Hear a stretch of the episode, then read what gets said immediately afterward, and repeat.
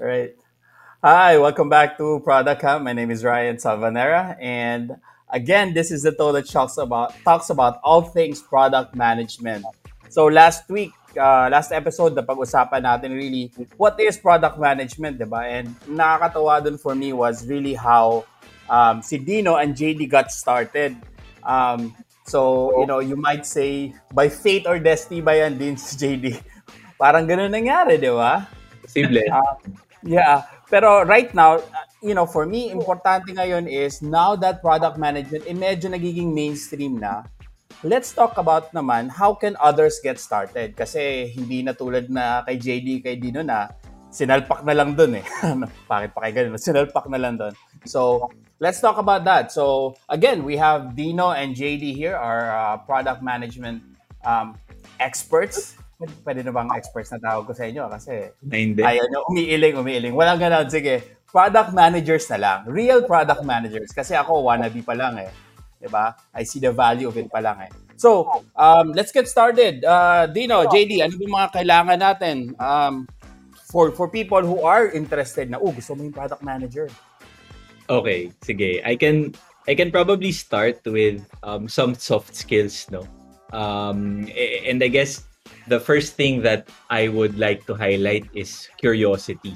Um, and I think curiosity uh, has a lot of roles. Obviously, it's multi. Um, parang marami namang positions na you would have um, curiosity, no? Pero curiosity in the sense of product management is really being able to tinker with the product um, and being able to really find out the nitty gritty um, information and details about yung product no um, kaya curiosity I think is one of the things that um, I'd like to highlight. Um, the second is uh, probably probably flexibility no?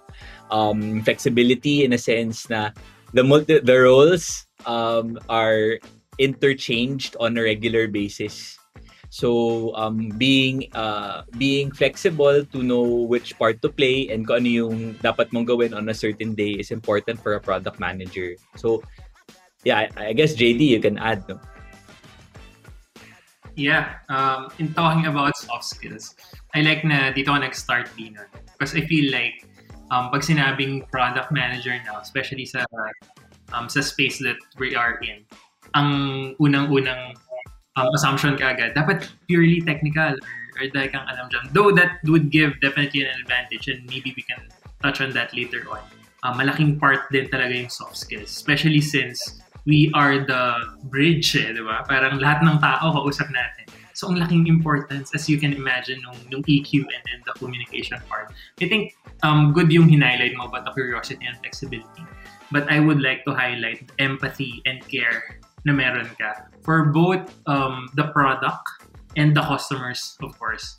Um, I think all those empathy and care would naturally lead you eh, towards creating new features um, for the product and, and really taking care and really um, knowing what would the consumer wants. May, may, may natural and authentic, I guess that's the word there, may authentic care ka um, towards what the customers would value. Yung iba kasi madaling sabihin, yeah, yeah, we do customer satisfaction surveys, we do also user research, but if hindi naman talaga um, nakatanim sa'yo or embedded sa DNA mo yung mahirap eh. Minsan ramdam mo na forced eh. Although you're getting all this qualitative and quantitative data about your users, you're not really putting those into actions naman. And thus, hindi rin naman natatranslate or nade-deprioritize yung mga ganong klaseng improvements. So, yun.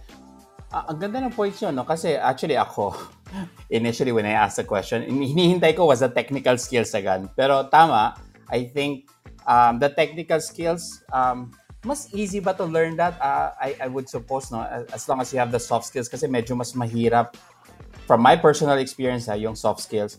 Um, empathy for the product, can you elaborate on that, Kasi parang for me, bago yan eh. Sige, uh, JD or Dino, parang what does empathy for the product? Kasi for me, empathy is always about people. Um, you know, so so what does that mean in, in this context? Sige, um, to, to add to what I think JD mentioned, no, and yun yung normal na sasabihin actually for a product manager to have uh, empathy you know? So so in the sense i think empathy goes with also loving the product that you are handling.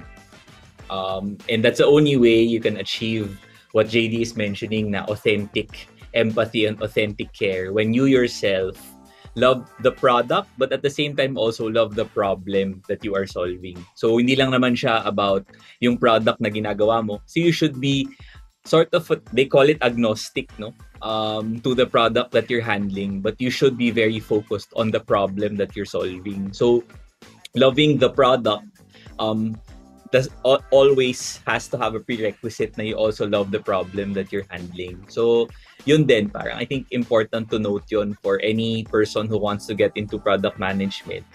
Mahal mo ba talaga yung problema na um, na inaayos ninyo in the company or the company that you are going into?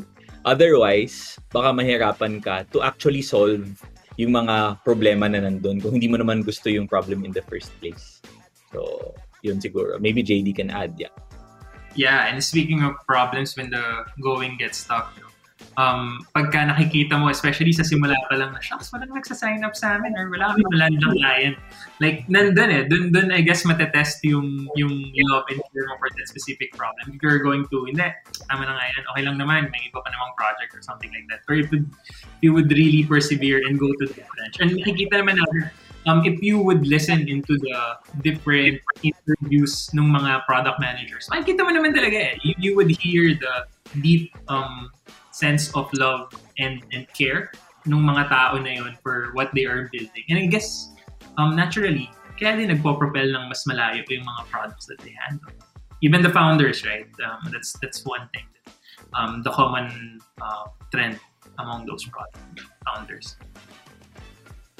Yeah, and I think to add, no, um, yan nga, may nga actually kwento, uh, hindi namin to napag-usapan na. Pero I think with um, with the company that I'm with now, no, with, Bukas, and I remember I was part of the initial team.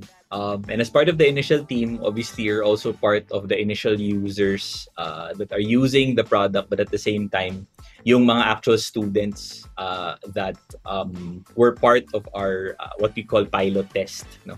So what we do is we're basically a student loans platform um, where students can uh, apply in our website um, and uh, get approved and they can continue their studies with us. No? So yung connection lang I think with empathy and care is if you're part of the first employees, you remember the names. And yun lang yung naalala ko kasi the first person that we gave out a loan to um, I remember his name, syempre hindi ko sabihin dito. But uh, for that for that specific school um, and that specific student, um, we remember how much it was a milestone. And remember na parang after I think one month, um, nung naging medyo 100 na yung mga um, students, we still remember their names. Um, and, I, and I remember lang yung um, I think pivotal dun sa experience namin when we invited the first few borrowers um, in our office for uh, parang celebratory celebratory thing um, as being part of our first borrowers. But it was also a user research initiative um, so lahat ng dumating nanay um, lahat ng dumating nanay and yung unang um, parang focus group discussion with them, just talking a bit about their experience with Bukas. Yung, yung nanay na unang nagkwento, sabi niya, uh, hindi niya alam kung paano niya makakapag patapos, patapos yung anak niya sa Bukas. Um, ay sa sa school na yon kung wala yung bukas kasi kinuwento pa niya na single mom siya tapos um, nahiwalayan siya nung tatay, as in first person na nagsalita. So nag-iyakan na lahat, ganyan, ganyan. So, and I think yun eh. I think if you fall in love with the problem, like in Bukas case, making education affordable. That's always our battle cry. Um, is that we exist to make education affordable, and not fall in love with the product that we're handling. So the borrower, the, application that uh, that I handle, I think, yun yun eh. Na so you can you can already build better products um, with with that mindset. So yeah, nakwento ko lang yun kasi very vivid yun in my memory. Yeah, I mean I mean I love this, you know, parang I love what you guys mentioned about really loving the problem more than, you know, I mean the product, yes, but it's more the problem kasi na nakikita ko rin yan sa, I guess nababasa ko na parang, oh, pag masyado ka in love sa produkto mo, baka masyado kang mas stuck doon at hindi ka na nagsosolve ng problem.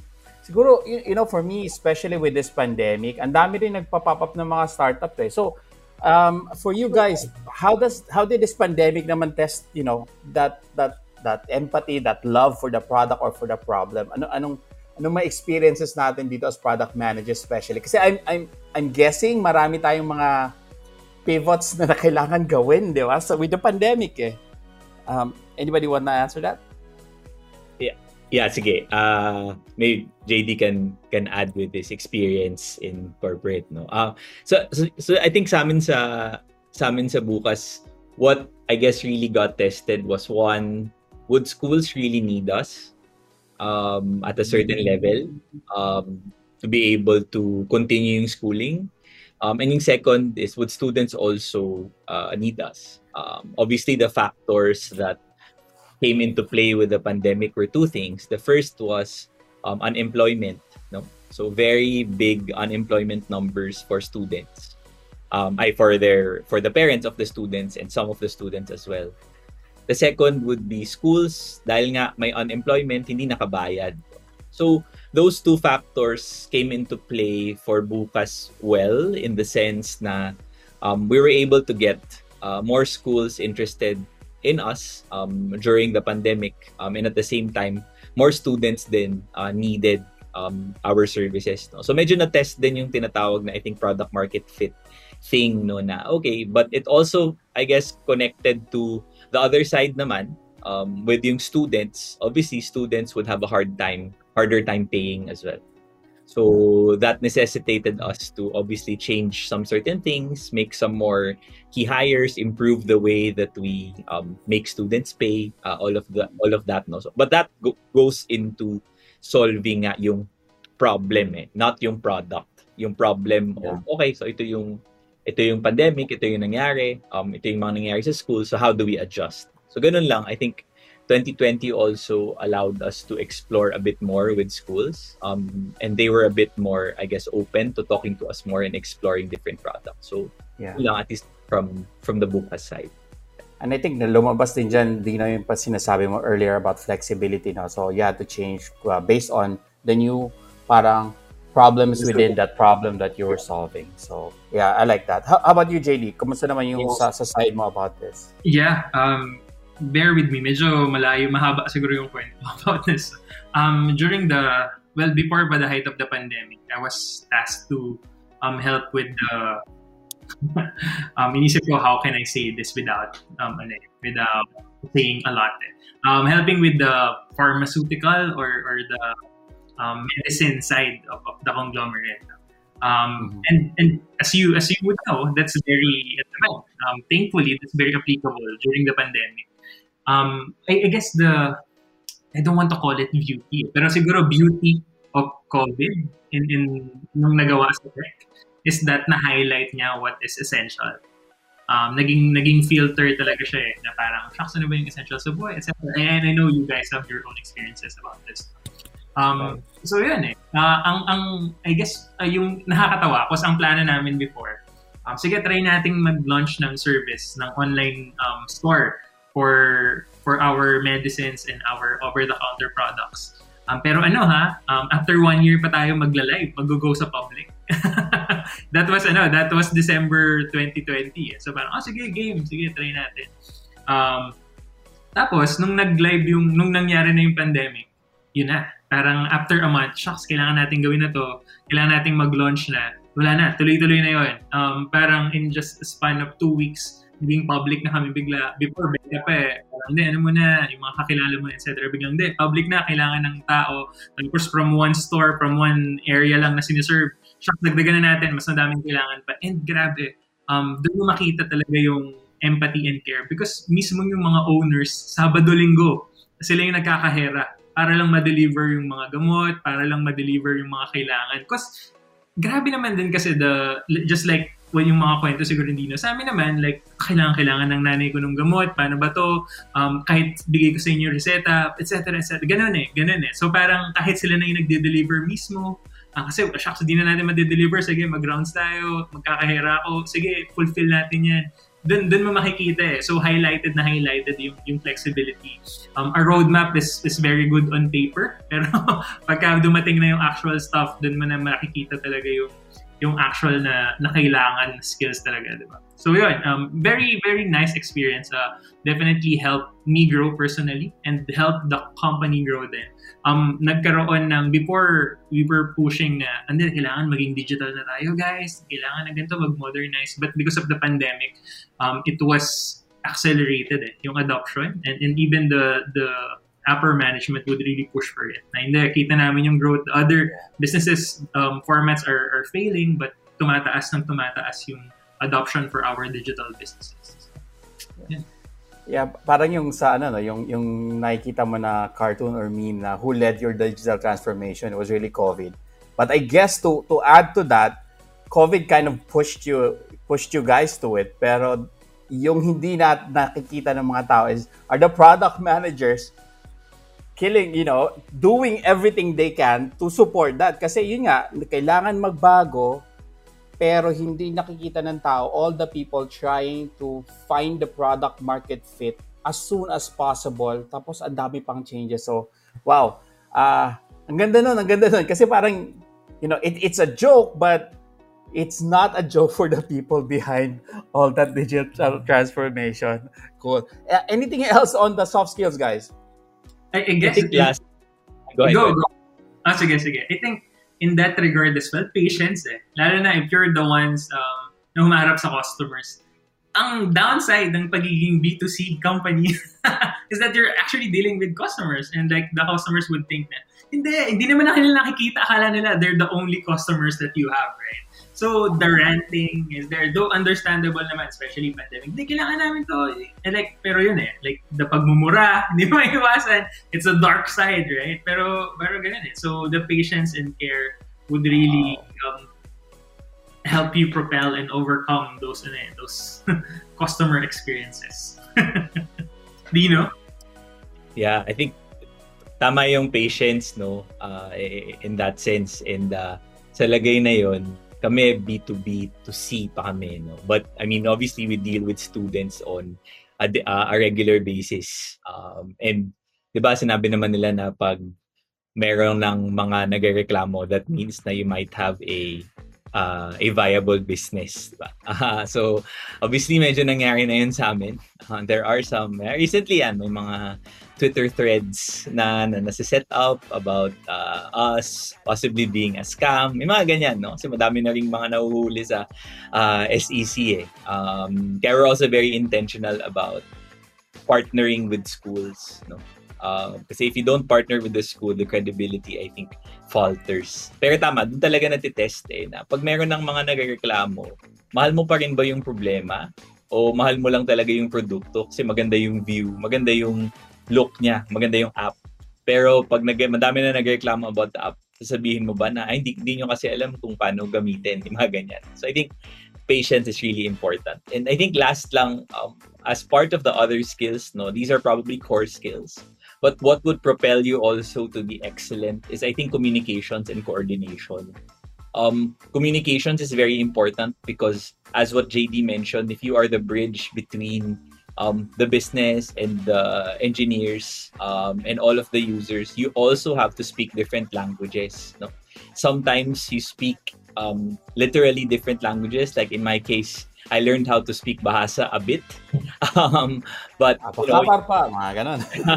yeah, di ba? Alam ko na kung ano yung mga um, ano yung mga Bahasa words for student, um, for guarantor, yeah, in lending, right? But at the same time, you also speak a different language that the business speaks and how to translate that into um, the engineers and how they speak and how to translate that into marketing and how they speak.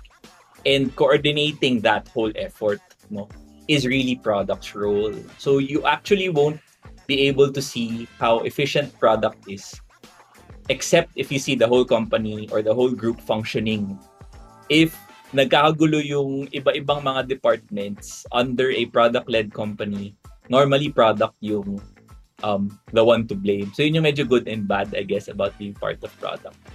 So, yun. I think yun lang yung for for the um, soft skills part, no? So, yeah. Yeah, and, and I think highlight ko lang ganda kasi yung sa com, com skills nga tama eh. You know, as the bridge like you guys have been mentioning, kailangan nyo yun. Um, even if you're patient, if you're not able to communicate properly, yari ka pa rin, di ba? And you have to, you know, tell people how much you you care and you have to communicate that well. Uh, siguro for me, na, nakuha ko dito from the soft skills perspective is also kailangan mo rin talaga pansinin or very be very um, you know you have to pick the right company and the, you, you have to believe in their vision. Um, otherwise it will be hard to to you know to use these soft skills kasi wala kang love for the problem di ba? Um, siguro let's let's get to um, the other side naman yung medyo mas um, technical skills naman na ano ano ba pwede na ano ba kailangan for people to become product managers, kailangan ba coders kami? Kailangan ba expert kami sa Linux? Ano, ano ba kailangan natin? Okay. Uh, good question. Hmm, knowing na madaming we, we define dun sa product camp namin, sa, sa modules namin, we define the, the three pillars eh, that tinatawag namin product triangle, the business, the tech, and the users. And parang yung, and we define nga the role of the product manager as the single point of convergence between the three areas, right? So, technically speaking, technically and literally, since we're talking about technical skills here, um, okay. start naman anywhere there. Um, but I guess what would be beneficial and advantageous would be kung may overview ka ng tatlo. Uh, you can you can start with a deep um, knowledge of one parang, okay, so pwede akong nag-start as a programmer. Tapos later on sa, later on, naging akong parang project manager. Tapos nakita ko na, okay, so paano ba, ba, how can I progress? The natural progression of that would be either maging CTO ka, lead developer ka, or mas gusto mo na mas maging involved sa other functions um, and other areas of the product, you'd, you'd, you'd become a product manager, right? But um, kung nagsimula ka as a programmer, may ganun kang technical skills, advantages sa yun cause pagka may mga gagawin kayong features, mas may ano ka, mas may mas deep yung arsenal mo knowing na, teka, parang medyo complicated yung feature na yan. Magkaka-affect sa core technology natin. Ah, okay, itong feature na to, madali lang yan. Should take my developers a day or two. So, hindi ka rin mabubullshit ng developers ko. Yung sa'yo, matagal po itong analytics na ilagay, mga one month. Wow, hindi. Parang ilalagay mo lang yan. Madali lang yan. So, so ganun eh. Um, I think, I guess any deeper knowledge naman dun sa sa business, sa tech or sa users would give you different advantages as you go on. But would you, I guess that's the question for D, na I want to give to Dino. Would you really go deeper or kailangan ba sobrang technical ka before be, be, be, um, para maging successful product manager? What do you think? Sige. Um, so I think I agree in the sense of um, general knowledge, no. Um, so when I say general knowledge, you could either start out um, to be part of the internal team, whether that be from the engineering side or whether that be from the um, yeah, project uh, handling side, no? Or you can be part of external. So when you say external, yung talagang client facing. So when you're client facing, um, there are different sets of problems that you observe as opposed to also internal um, internal accountabilities. So for example, if you are part of the external team, you understand and probably empathize a bit more with the client and or with the users because you talk to them on a regular basis. So then you can learn to speak their language but your probable probable core issue there would be how do I translate this language into the supposed experience of an internal person. So an internal person would learn more about the in, yung language nila internally, meaning how the system is being used and what are the different functionalities of the system. So with regard to a project, for example, um, what are the different milestones of these specific projects? So yun nga, parang I think the important thing is to understand where you are. So if you are from externals, you bring with you a wealth of experience of dealing with users and dealing with, uh, let's say, clients. No, if you're business to business. But if you're part of internal, you're more familiar with how the product probably works um, with the nitty gritty. important thing is to understand where you are so that you know when you get into a product role where you will see where you lack. So, yun, I think that's that would be how I approach it. No, like for example, me, I came from accounts. Um, I handled uh, different accounts, um, but as part of understanding about the accounts, I implemented the product to the account. So I had to learn about the product. So medyo ganun yung naging ano from outside to inside as opposed probably from probably an understanding of inside and I had to learn about the customer outside. So yun, I guess that that's how uh, I would take a look at it. So, so yung the way I'm, getting this, dadagdag ko to sa soft skills ng konti, yung self-awareness, no? Kung saan ka ba magaling. Kasi I, I like that point eh. Um, sabi nga ni JD, kung programmer ka, use that to your advantage para alam mo yung internals. Kung galing ka naman sa client-facing, that's an advantage for you to use. Um, but what we're saying here, tama ba, is, kumbaga, um, you have to understand saan, saan yung strength mo. Um, use that to your advantage, but make sure na you're trying to also understand. Kumbaga, kung external ka magaling, uh, maybe you put a little bit extra effort sa internal kasi hindi ka ganun kagaling doon. Uh, I'm guessing sa mga programmer, uh, and this is being very judgmental, pero kailangan nila mag-work on their communication skills better kung may kailangan sila i-client facing. Tama, tama ba tong I, I feel so bad, pero parang ganun eh. I will definitely agree. No, uh, not, I mean not in the sense of um, obviously in each position that you are part of, there will always be strengths and weaknesses that you need to work on. No? Um, but I guess if you are in a product, when you assume a specific product role, um, you should be able to at least bring something to the table in a sense. No? So when I say bring something to the table, it's more do I bring client insights? to the table? Do I bring the client experience to the table that will shape the product? Or, for example, if I come from the engineering background, do I also shape how the product is developed on a technical basis so that I can help the product flourish? No? An understanding of that will allow you to be able to capitalize on your strengths, but at the same time also know who to work with. So, for example, if you're an engineer, you'd see na, hey, um, I'll probably need to talk or schedule sessions with my customer support team to understand more about the issues of customers. Or at the same time maybe i can talk a bit about uh, talk with the sales team so that i'll understand how we really make money. Pag client facing ka kasi baliktad yon right? You'll understand more how to break things break this specific button. For example when it's clicked i just know that when it's clicked it goes to a specific page. But how that button is developed has to be capitalized on and understood by someone from external going into a product role. So that's how I would see it, coach.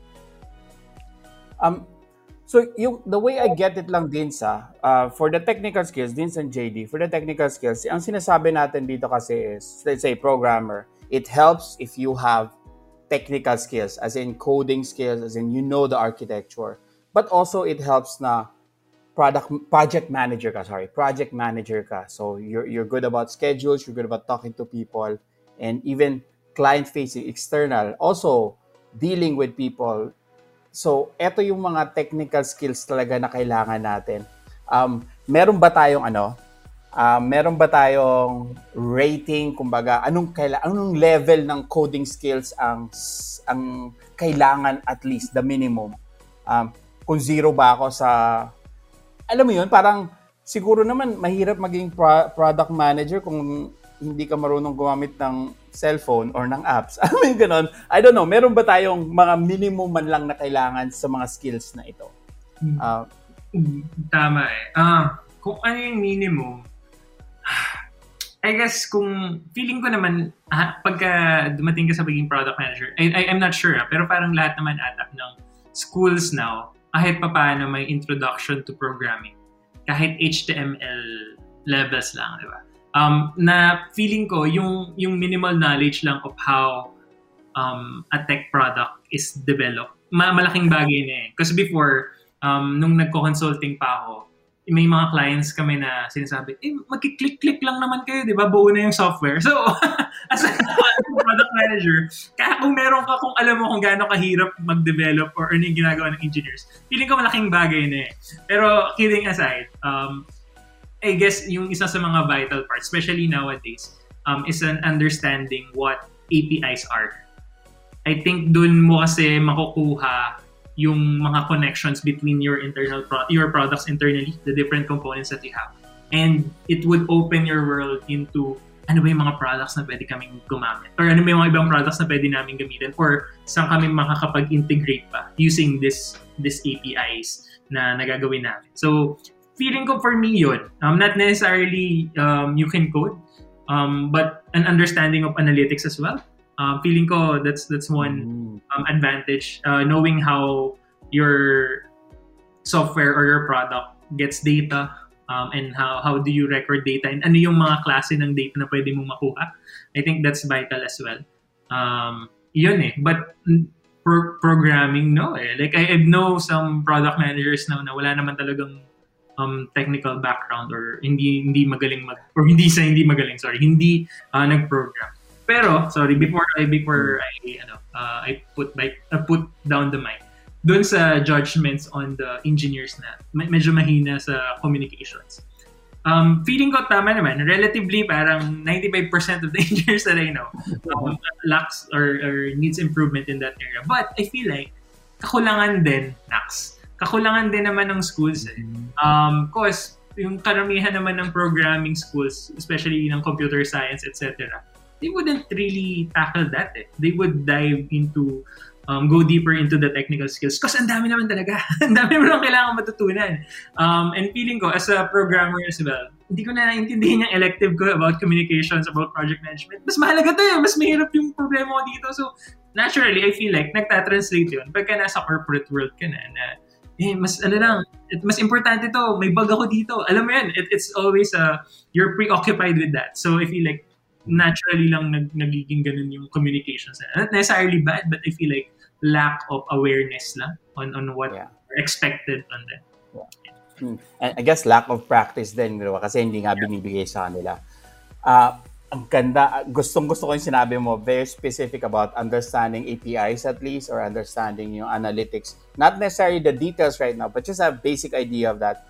Ah, I think that's that's that's key kasi minsan parang yun nga um, ako, kailan ko lang din nalaman ng API, di ba? I've been in tech for a while, pero na- nasa testing kasi ako. Um, and then, old school eh. Wala pa, hindi pa uso API nun eh.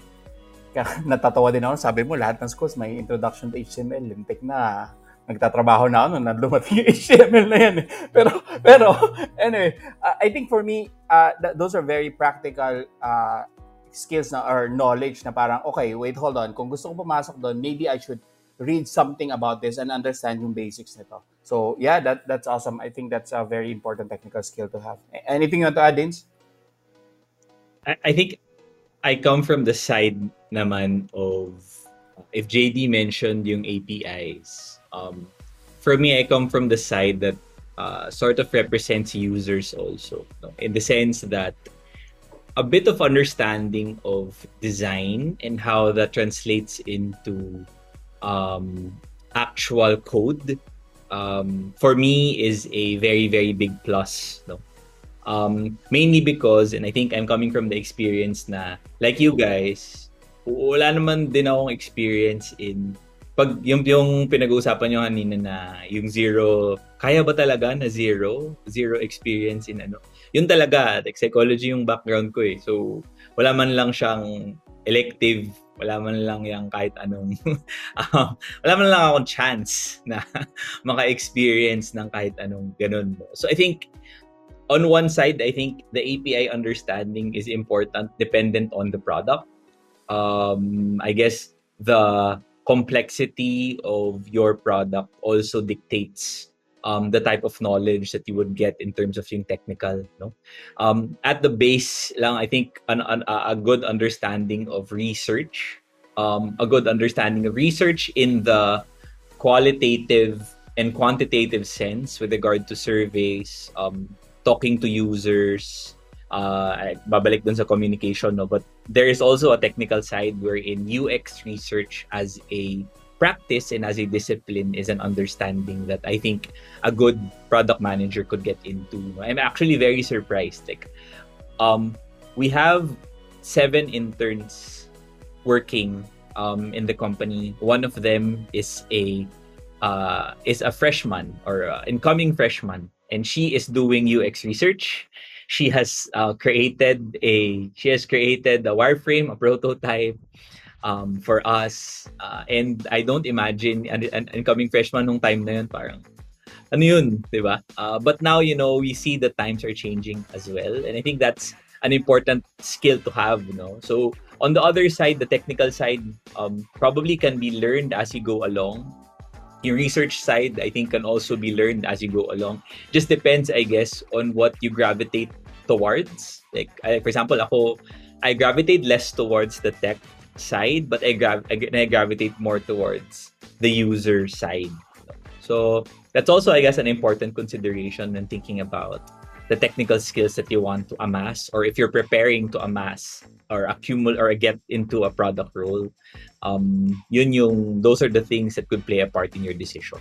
So, Ano, may gusto ko idagdag dyan eh. eh. well, dagdag na tanong sa'yo and maybe we can cover this in some other, ano, uh, some other uh, episode. Pero kasi, when you talk of design, you talk of UX, marami ako nakikita ang product manager job descriptions na kasama yung product design.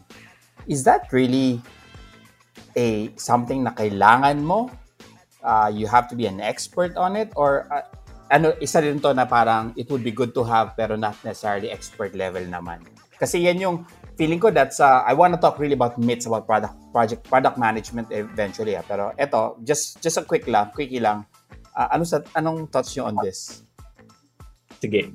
Uh, JD yeah. I think dun sa sa tatlo sa business sa tech or sa users kahit naman sinong product manager na ma-hire mo um, na merong deep knowledge dun sa isa would really go um, with the premium. Like parang, ah, shucks, so may, may, may, talaga to, mas may advantage sa, sa sa iba. On the design side, hmm, um, kind of biased, uh, in all honesty, no? um, I'm kind of biased because I, I have, I love design as well. so parang feeling ko, mm. kailangan yun. Dapat ang product managers lahat may, ano, may eye for design.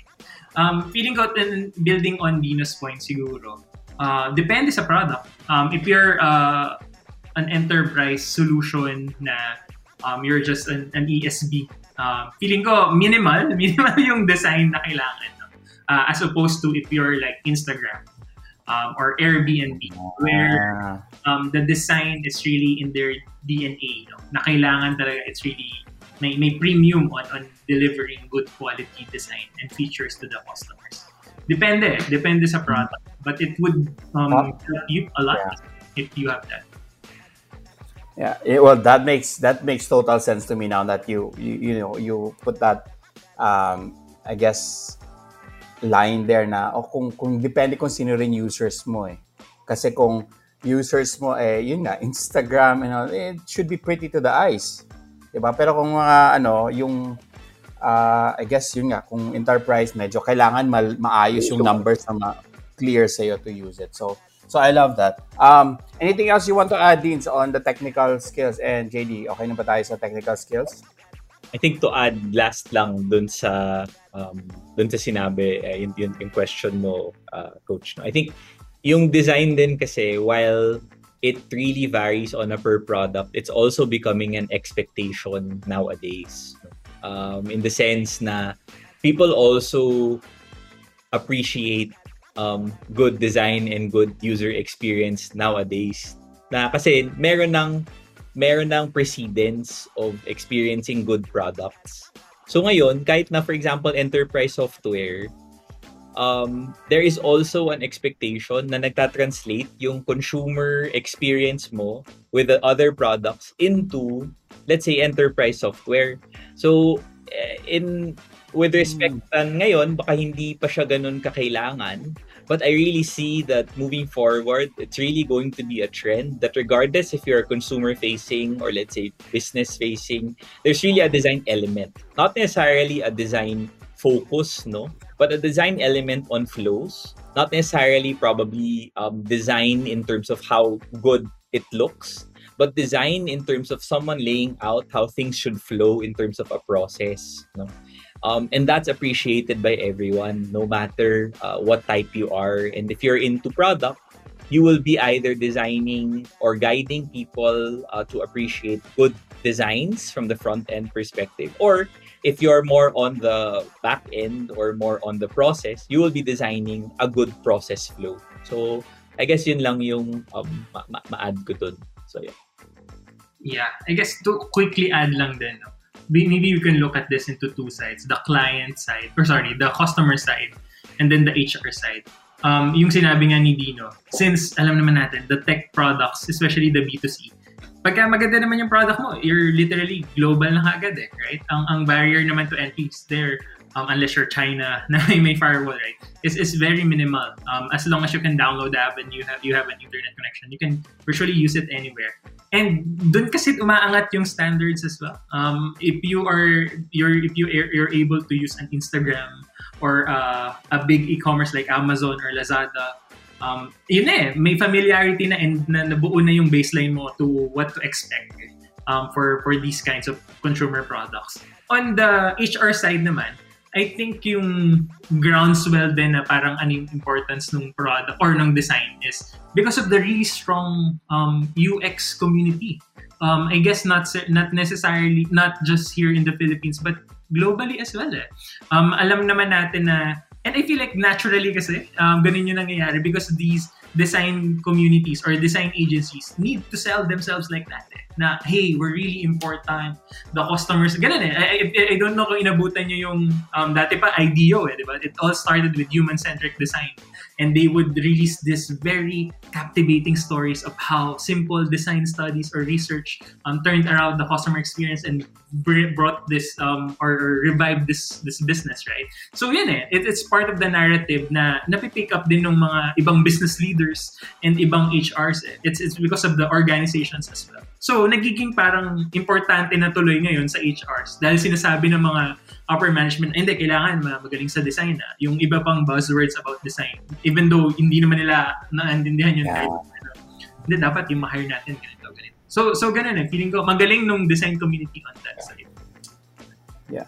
Ang, ang ganda ng point niya about that kasi nga, I think it's also because uh, we're all getting into the digital space. So, we're all getting used to better design din. Kung, kumbaga dati nakakalusot ka, ngayon parang ang pangit naman ng ano, ang clunky naman nito, 'di ba? Naririnig mo din dati parang basta gumana, okay na 'to.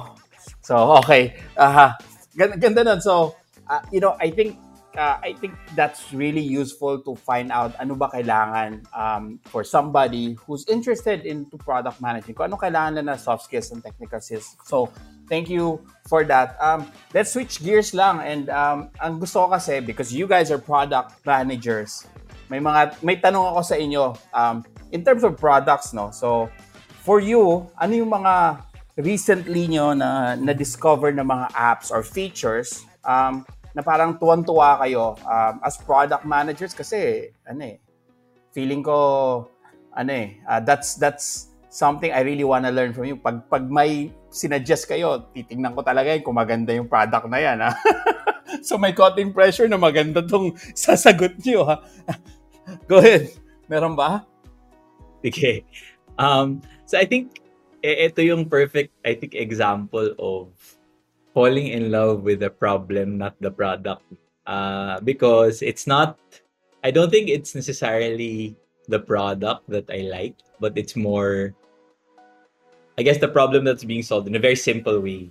Um, so I just recently became a subscriber of HBO Go, and I think HBO Go as a um, as a product does not really have a very very good mobile application. So pag chinek out mo siya coach, parang wala talaga siyang, hindi siya Netflix. Kumbaga, kum, it, ito yung nangyari na, ma-experience mo talaga yung, oh, ito yung expectation ko eh. And expect ko na meron tong ano, magandang filtering, meron tong magandang uh, recommendations, ganyan. Ito wala. No? I mean, hindi naman wala. Pero, kumbaga, hindi siya Netflix in that sense. But what I liked, I guess, is really the content. Um, and this is why, I guess, the type of products that are part of, well, the, the actual um, experience plays a part regardless if may mga ibang features that you are sort of expecting that you didn't get. No? Like, for example, a very simple example. If you search on um, HBO Go, when you click on that search button and then you type a specific movie, it takes three seconds before it auto-completes. So, you don't know if it's actually, the movie is actually there or maghihintay ka lang talaga. But the three um the three series that I've watched lately are one of the most entertaining series that I've watched before. I mean, ever since. No? And I've been a long-time subscriber of Netflix. Matagal na kami naghahanap no. Wife ko lang nagaan ng series to watch on Netflix. Pero dito sa HBO Go, nahanap ko siya agad. So I think that's one of the things that um, I also realized no, na while there is a design expectation at a baseline, nothing also trumps a very good experience in this sense, the actual content of, of, of the product. So may iba lang no, na hindi masyadong techy, uh, yeah. medyo clunky solution, but maganda kasi yung actual delivery ng product. Okay. Buti na-explain mo na maayos kasi I, I have HBO Go. Medyo hindi ako masaya nga sa experience. But you're right. Content-wise maganda. So, hindi ko siya ma-let go. Um, at least in-explain mo yun kasi parang, ano product na to? But okay, thanks Deans. Pero you're right. Uh, I think that's also parang, that's one way they focus na para maiba sila sa Netflix, di ba? Oh, magaling kayo dyan, dito kami. Okay, thanks, Deans. How, how about you, James? Ano, ano yung sa'yo? Deep Stash. Uh, it's a Deep it's an app. Yeah, it's a it's an app that I recently stumbled upon. Mainly because um, nag, I'm doing research dun sa um, dun sa isang personal project na ginagawa ko. So parang I search for like a summary of contents, etc. And it's nice. Uh, so I downloaded it and I'm I'm, I'm using it um, quite frequently um, kung yung HBO Go focus sa videos and sa movies, ito naman parang mas bite-sized content. Para siyang TikTok of medium. Parang gano'n. so parang si medium, di ba? Long form, etc. Ito parang mm. TikTok na maliliit lang. Still text. Um, pero mga summary summaries of ideas, mga summaries of books. So parang, ah, sige, so basa ako. And then naka-divide siya into different um, hashtags or mga topics, self-improvement, psychology, consumerism, etc. So, yan, if you're really into those stuff, you would use and use and use it. Yun. So, eh, madali lang siya gamitin and it, it gets the information that you need. Sige. Ma- check out kayo. Um, by the way, disclaimer lang guys, hindi kami sponsored na. So, not yet. Not yet. not yet, not yet. Pero Deep Stash, HBO Go. Yun, HBO Go. Umasa ka HBO Go, eh, no? Um, But thank you for that. And siguro, let, let's ask na rin kung may nakikinig sa inyo, hey, if you have some, you know, recent app discoveries, mga features that you want to share with us, let us know. Or in fact, kung meron kayong tanong na how could this be better, um, alam mo, yan yung mga next na question ko sa inyo. Um, yung mga papahirapan ko na lang kayo. Gusto ko mag-pick ng brain ng mga product managers eh. So, uh, I think that's one thing that I really want to get to know kasi what are the good products out there that people can try and how could we even make things even better. Um, I think that's it for this episode. Uh, thank you so much, guys. Uh, I learned so much. I'm not. I'm. I don't think. Uh, I'm. I'm too old to really get started on product management, but uh, I think it's it's it's very interesting how these soft skills and technical skills can really be used to again become that bridge that gets everybody working together. Um, so, for everyone listening, thank you so much for being here with us. See you again in the next episode of Product Camp.